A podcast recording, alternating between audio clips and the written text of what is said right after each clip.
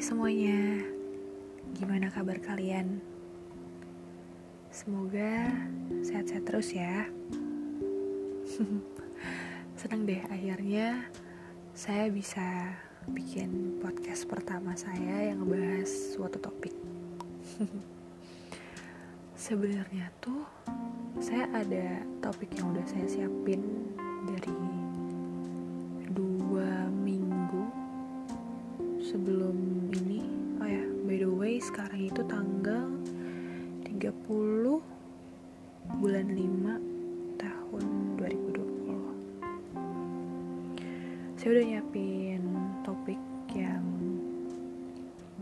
saya ini menarik ya untuk dibahas mengenai ya seputar self healing cuman karena saya habis mengalami suatu peristiwa suatu kejadian jadi apa ya emosi saya tuh lebih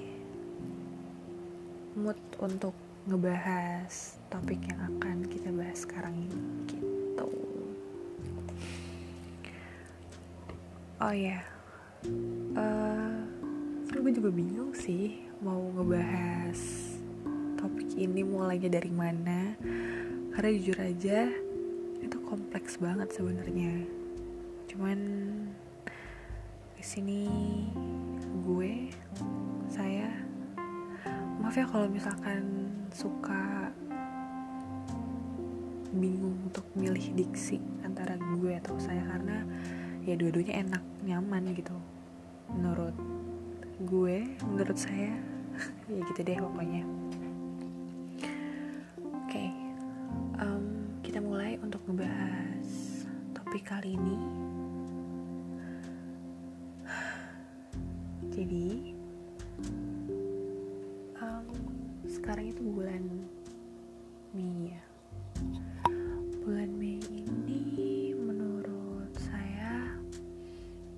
bulan yang benar-benar unexpected banget yang gak terduga banget di mana banyak banget hal-hal yang terjadi di luar perkiraan saya yang mungkin aja semesta dan Tuhan udah punya rencananya sendiri gitu.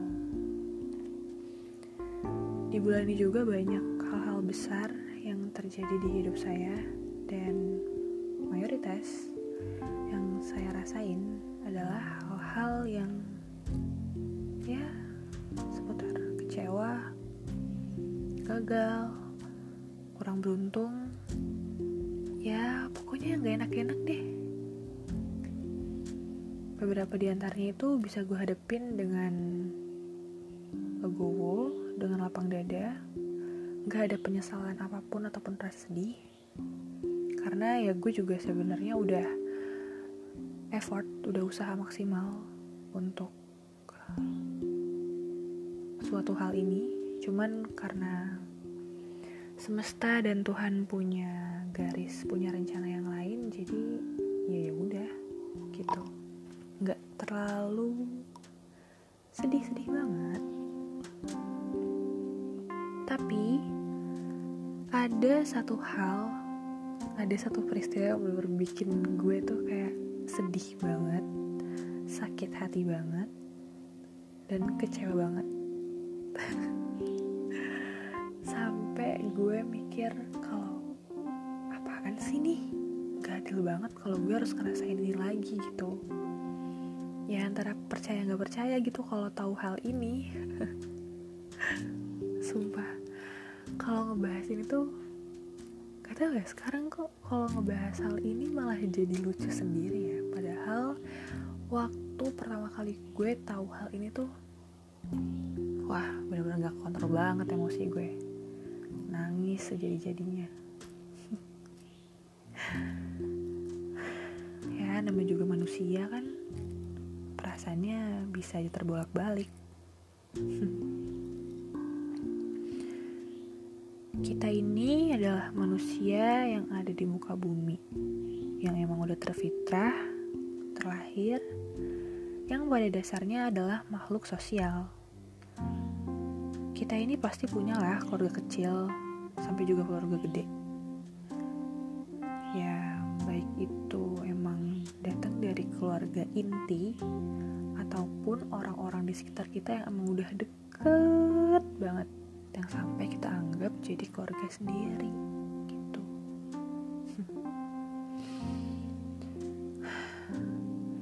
tiap manusia di dunia ini juga pastinya ya punya cara berpikir dan cara pandang mereka masing-masing dalam bersikap. Ya jadi wajar aja gitu kalau misalkan dalam berelasi kita suka nemuin ketidakcocokan. Ya menurut saya juga karena hal itu dengan adanya konflik yang terjadi antara kita dengan orang-orang di sekitar kita tuh bukan hal yang aneh lagi gitu.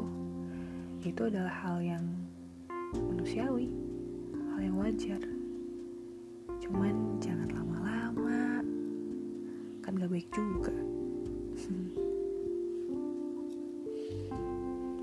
Masalah benar atau salah ketika konflik ini terjadi menurut gue pribadi sih itu bukan hal yang penting ya.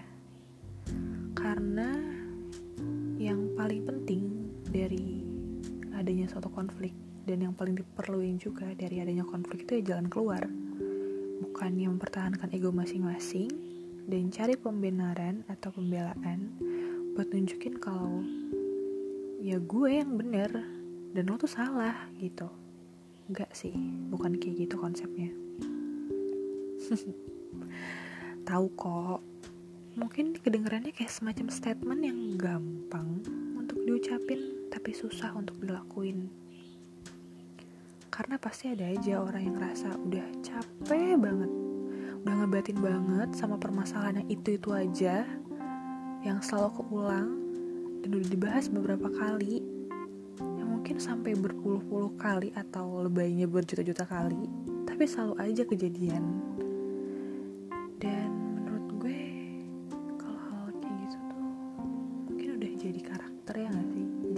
sampai susah untuk diubah gitu loh. Atau mungkin orang ini tuh belum dapet poin dari keresahan kita itu karena ya orang yang belum paham maksud kita itu bisa jadi kayak cuman ya iya aja.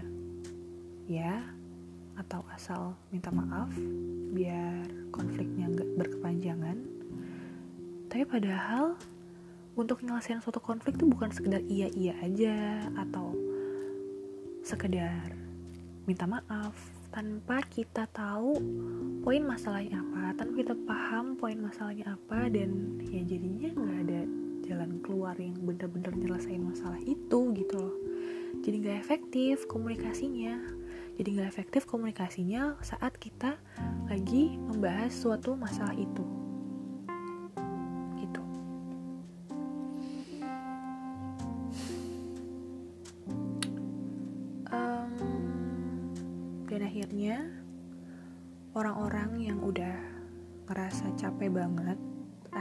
suatu titik itu akan milih untuk lari dari masalah bukannya nyelesain masalahnya. Um, mereka lebih milih untuk lari dari masalah bukan karena mereka apa ya? Bukan karena mereka mau lepas tangan ya tapi itu tadi karena mereka udah capek banget udah ngebahas ini terus. Udah ngejelasin A sampai Z tapi selalu keulang gitu.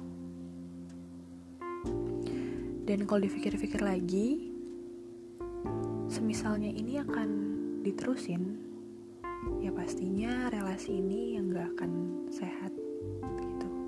Gak akan sehat untuk psikologis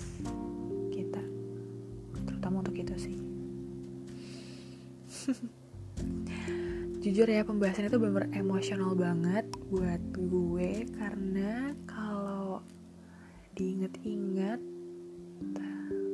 kejadian ya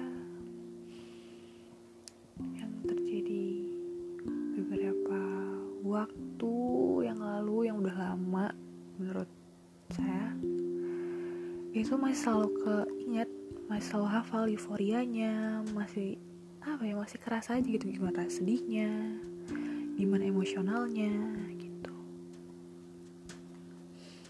Oke. Okay. jadi um, udah lebih dari satu tahun saya ngejalanin relasi sama seseorang. Orangnya ini positif banget. Yang saya tahu dia tuh orang positif banget ya. Itu alasannya kenapa saya bisa berrelasi sama ini dalam jangka waktu bertahun-tahun. Biasanya saya kalau punya relasi sama orang sama ya sama lawan jenis tuh paling cuman ya bertahan sampai beberapa bulan aja lah. Itu dan sama orang ini yang terlama. Setelah akhirnya saya ngambil keputusan besar itu ya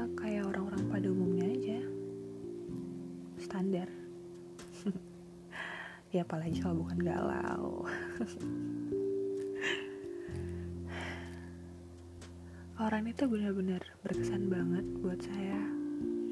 Itulah kenapa saya susah banget buat gak galau lagi. Aneh ya? Sampai saya cerita ke salah satu teman saya. Dan teman saya ini tahu kalau misalkan saya tuh udah apa ya ngerasain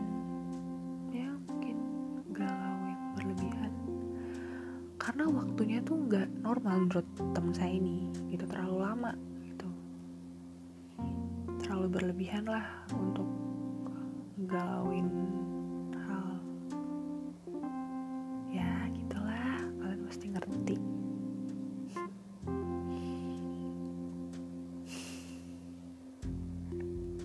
Pasti aneh ya? Ya tapi ya mau gimana lagi? Emang itu adanya dan saya juga nggak bisa nolak perasaan saya gitu. Karena saya adalah tipe orang yang kalau misalkan emang lagi ngerasa sedih ya udah nikmatin aja sedihnya.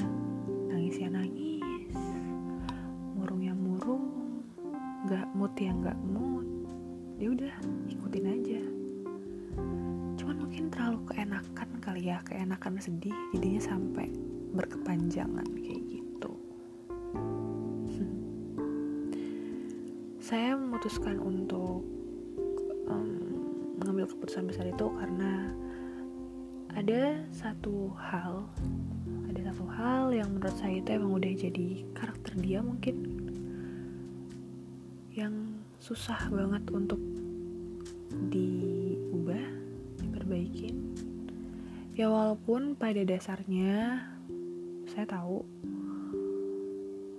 kita tuh nggak punya hak untuk merubah seorang cuma menurut saya yang ada di diri orang ini yang gak gak bagus. Kalau misalkan dia selalu punya karakter ini di saat dia berrelasi sama seorang. Berrelasi sama seorang perempuan berrelasi sama seorang perempuan yang emang pada dasarnya itu lebih dari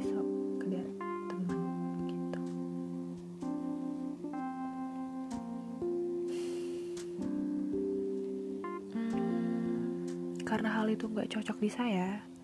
Jadi tiap hal itu dibahas ya ujung-ujungnya jadi perdebatan. Berantem terus konflik. Yang di mana tiap kita ngebahas itu itu tuh sangat sangat menguras energi dan pikiran saya.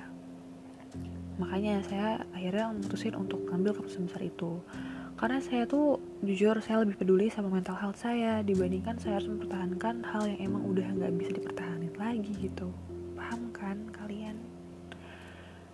Ingat banget juga uh, dia pernah bilang kalau dia juga masih punya mimpi-mimpi yang harus dikejar. Dan tiap kita debat itu pasti ngeganggu pekerjaan dia gitu. Jadi saya mikir kalau misalkan dilanjutin juga emang gak sehat juga gitu untuk selain untuk mental health juga ngeganggu aktivitas sehari-hari juga gitu. Dan saya pun juga masih harus selesaiin tingkat akhir saya di pendidikan yang saya rasa saya juga butuh lebih banyak energi dan pikiran untuk fokus ke situ gitu biar apa yang saya kerjain juga bisa maksimal hasilnya. Gitu deh. Mungkin karena dia juga udah capek kali ya jadi pas saya bilang ke dia untuk memutuskan hal besar untuk ya masing-masing aja dia mengiyakan. Sebenarnya dia ngucapin statement lain dan saya menginterpretasikan itu dan saya memahami itu dengan maksud iya ya udah kita masing-masing aja gitu. Dia udah benar-benar berubah. Dia udah kayak bukan dia lagi yang saya kenal.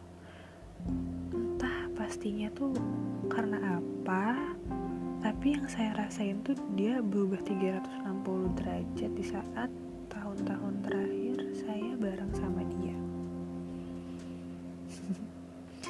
kayaknya tuh ya nggak perlulah diceritain lebih detail ya kan. Privacy juga.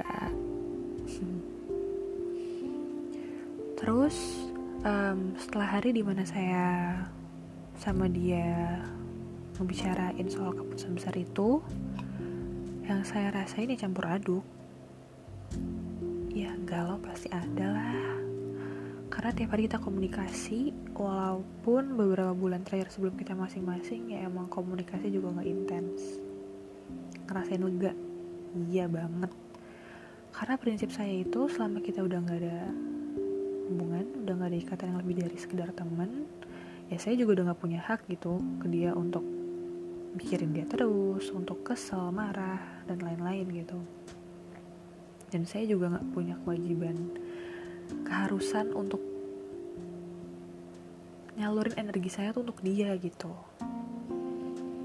Dan ya itu secara natural aja gitu membuat saya ngerasa jadi lebih berkurang beban batinnya. Tapi ada satu hal yang ngeganjel. Saya ngerasa ada satu hal yang belum bisa saya temuin jawabannya. Tapi saya sendiri bingung. Bingung ya hal yang ngeganjel tentang apa sampai sempat mikir apa hal ganjel ini ada kaitannya dengan di tahun-tahun terakhir dari masa kita berrelasi ini? Kan dia sempat berubah. Ya mungkin karena itu kali ya? Saya mikir gak mau untuk terpuruk lama-lama gak mau galau lama-lama.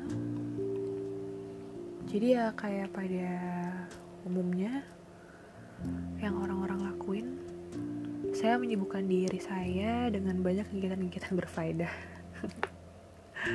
Usaha keras banget nih. Dari situ banyak hal-hal baru yang saya lakuin. Mulai dari belajar masak masakan baru workout. Eh enggak kalau workout itu sebenarnya saya udah pernah ngelakuin sebelumnya tapi udah lama banget zaman zaman saya maba dan sekarang saya udah tingkat akhir. Ya tiga tahunan lah tiga tahun lebih lah ya tiga tahunan lebih yang lalu. Terus juga um, video call dan teleponan berjam-jam sama temen sampai ketiduran. Ini sih belum baru pertama kali banget karena ya biasanya saya kalau misalkan video call atau teleponan sama temen ya berjam-jam pernah cuman gak pernah gitu sampai ketiduran sumpah sih ini lucu banget. Oh ya terus satu lagi. Uh, saya ngelakuin hal baru yang menurut saya ini benar-benar bagus banget untuk self healing saya apa ya bisa dibilang mungkin bercocok tanam gitu. Karena kan saya juga emang suka sama tanaman-tanaman hias sama bunga-bunga. Jadi ya yang biasanya saya cuma bisa nikmatin bunga dengan ngerangkai bunga. Terus apa ya ngebeli bunga yang udah dirangkai jadi buket. Tapi sekarang saya mau belajar untuk ngerawat bunga ini ngerawat tanaman-tanaman ini gitu biar dia selalu tumbuh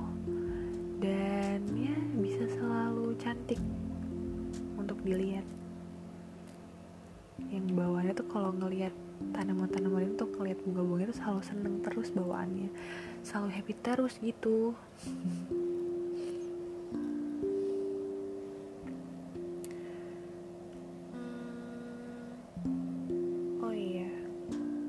Ada satu hal lagi yang paling berkesan nih yang sebelumnya tuh belum pernah saya lakuin. Uh, yang tadinya saya sama ayah saya ini emang gak terlalu terbuka untuk curhat gitu karena ayah saya juga orangnya kan iseng gitu kan. Hobinya tuh ngecengin anaknya sendiri kalau lagi curhat. Tapi semenjak itu ayah saya jadi pendengar yang lebih baik. Baik banget. Hmm, oh iya. Gara-gara itu juga saya jadi suka nulis kalimat pendek yang mewakili isi kepala saya kan lebih sering megang handphone daripada buku dan pulpen. Jadi ya udah saya download Twitter aja gitu dan bikin akun baru. Saya bikin Twitter itu kalau nggak salah bulan April bulan April 2020 agak bingung juga sih main Twitter karena terlalu banyak teks yang saya temuin di home Twitter apa sih namanya? Home Twitter ya atau timeline Twitter Duh, saya juga kurang tahu deh karena saya tuh lebih seneng dan lebih sering main Instagram sebelumnya. Jadi ya masih perlu adaptasi lah. Gitu deh. Saya juga sempat mikir apa iya saya udah benar-benar baik aja? Saya sendiri juga masih belum tahu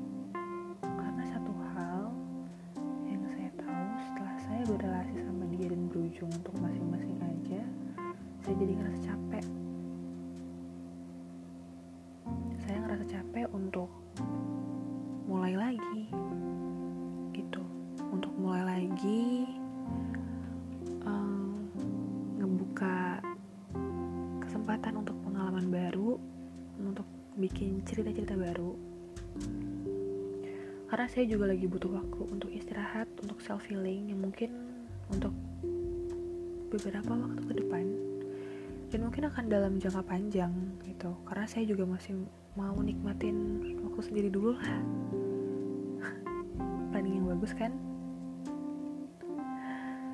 Hmm, sampai suatu malam di mana ya saya mikirnya malam itu akan berjalan kayak biasanya aja tuh tapi ternyata Tuhan dan semesta punya rencana sendiri buat bikin malam itu nggak jadi malam yang kayak biasanya. Malam itu tuh harusnya saya ngerasa seneng gitu. Karena malam itu ada suatu perayaan perayaan besar. Tapi surprisingly malam itu tuh bener-bener emosional banget dan lumayan menguras energi saya untuk nangis. Kenapa? karena saya dapat jawabannya. Jawaban kenapa di tahun terakhir waktu saya sama-sama dia itu saya ngerasa kalau dia berubah. Saya nggak nyangka banget sih dia akan kayak gini. Karena yang saya tahu dia tuh orangnya positif banget. Dan gak mungkin lah dia macam-macam dan ingkar janji saya lihat di twitter yang waktunya itu emang kita masih sama-sama. Ya waktu kita masih sama-sama dia ngelakuin hal yang menurut saya gak seharusnya dilakuin untuk orang yang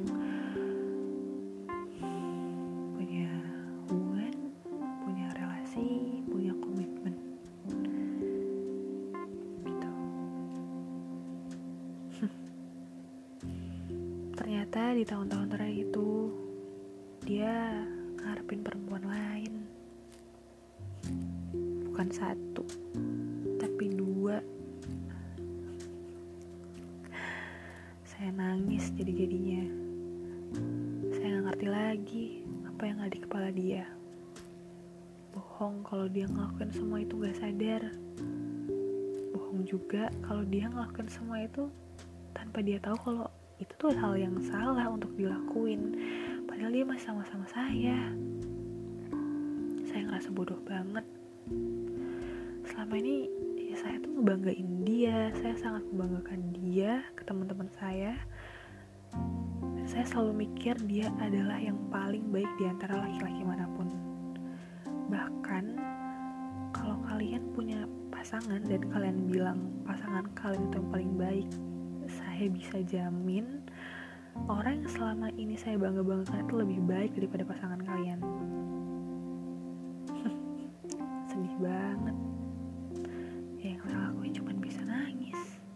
Gak bisa marah juga kan sama dia. Karena saya juga udah gak punya hak untuk apa pun terhadap dia. ya walaupun hal yang menurut saya itu enggak banget itu dia lakuin di waktu saat kita masih sama-sama.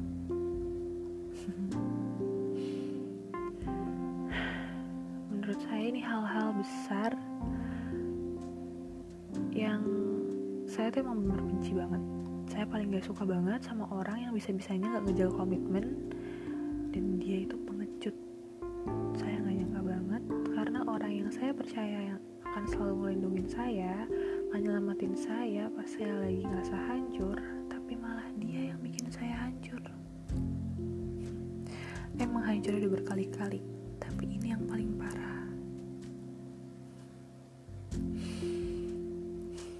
Emang bener banget sih ekspektasi yang tinggi itu toxic toxic banget toxic yang paling berbahaya menurut saya. Bener kata orang-orang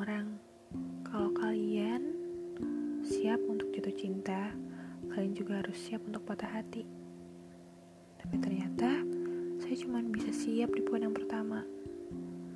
Bahkan setelah udah masing-masing pun setelah saya tahu hal itu saya masih ngerasa patah hati.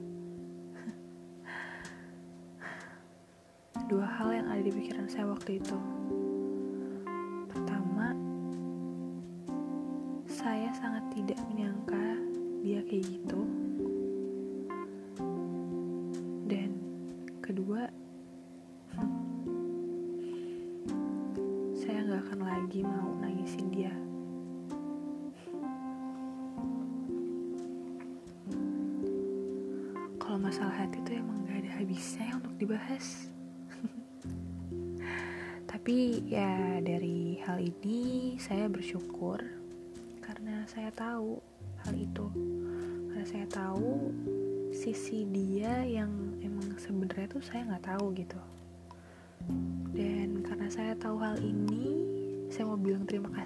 sama Twitter.